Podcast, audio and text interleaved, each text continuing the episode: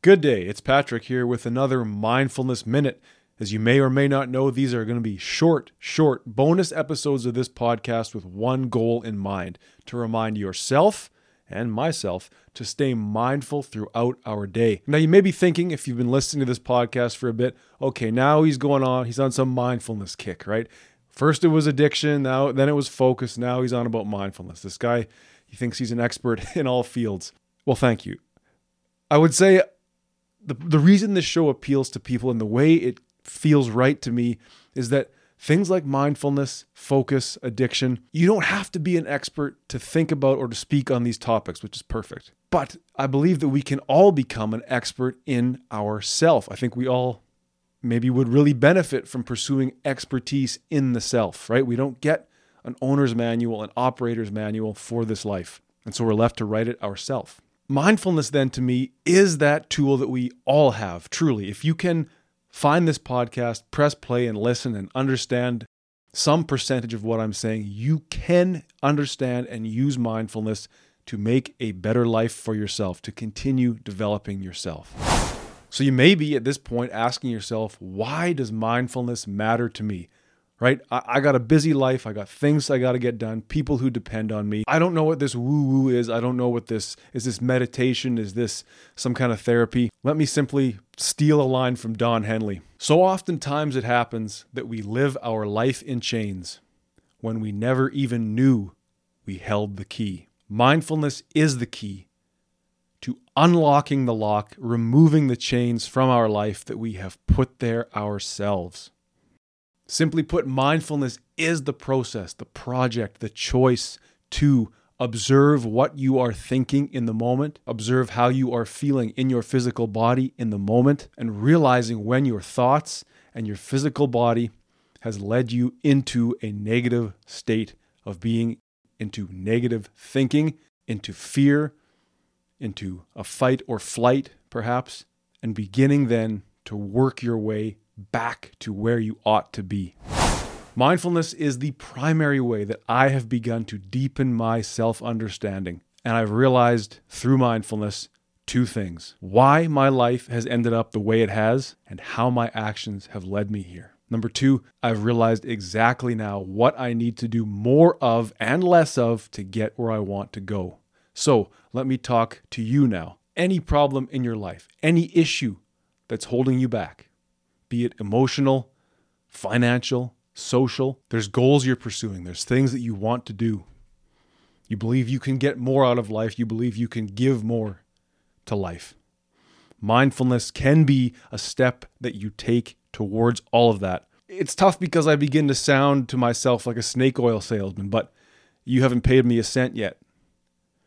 You don't have to buy this, you don't have to take this, but consider this over the long and medium term, that choice to think about what you are thinking, to think about what you are doing, and to do what you are thinking about, and to take control of your breathing and your posture, to practice that self control. Those choices that you can take at any point in your day, from the minute you wake up to the minute you try to fall asleep at night, begin to lead you towards a further understanding of yourself. Let me give you a quick example before this becomes a full fledged episode. My number one drug of choice since I was very, very little has been food. I use food to pleasure myself.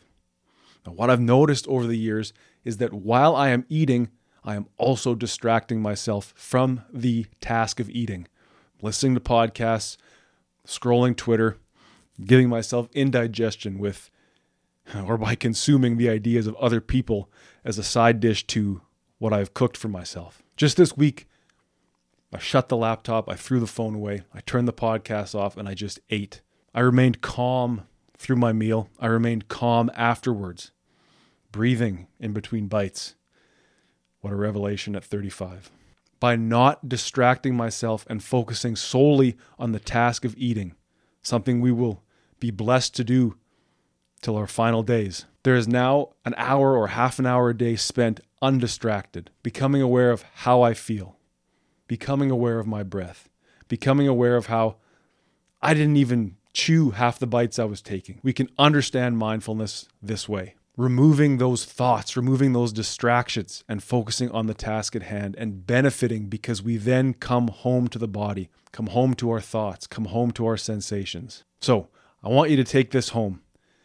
Any issue that you have in your life, when you let negative thoughts come in alongside your constructive thoughts about this issue, you have now ruined your efficiency. Just as I was not chewing, not breathing, not digesting properly because I was distracted by outside influences. Your thoughts about you want the promotion, you want to be a better parent, you want to be a better leader, they are colored, they are diluted by the negative and distracting thoughts that are not relative to it. So, yes, life is big. Yes, life can be distracting. It can pull us in a million directions. When it comes time to act, right, in those moments when the time now is to be that person you want to be, that is the moment then where you come home to mindfulness.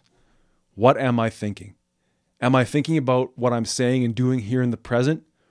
Or am I hunched over, breathing poorly, thinking about something that I did wrong five years ago, thinking about how this thing I'm doing now is not going the way I thought it should? Or are my eyes up, chin up, chest out, living and taking that one extra beat to think about my words, to think about my actions. Look, mindfulness is not an easy thing to describe. So again, we go back to those three checkpoints.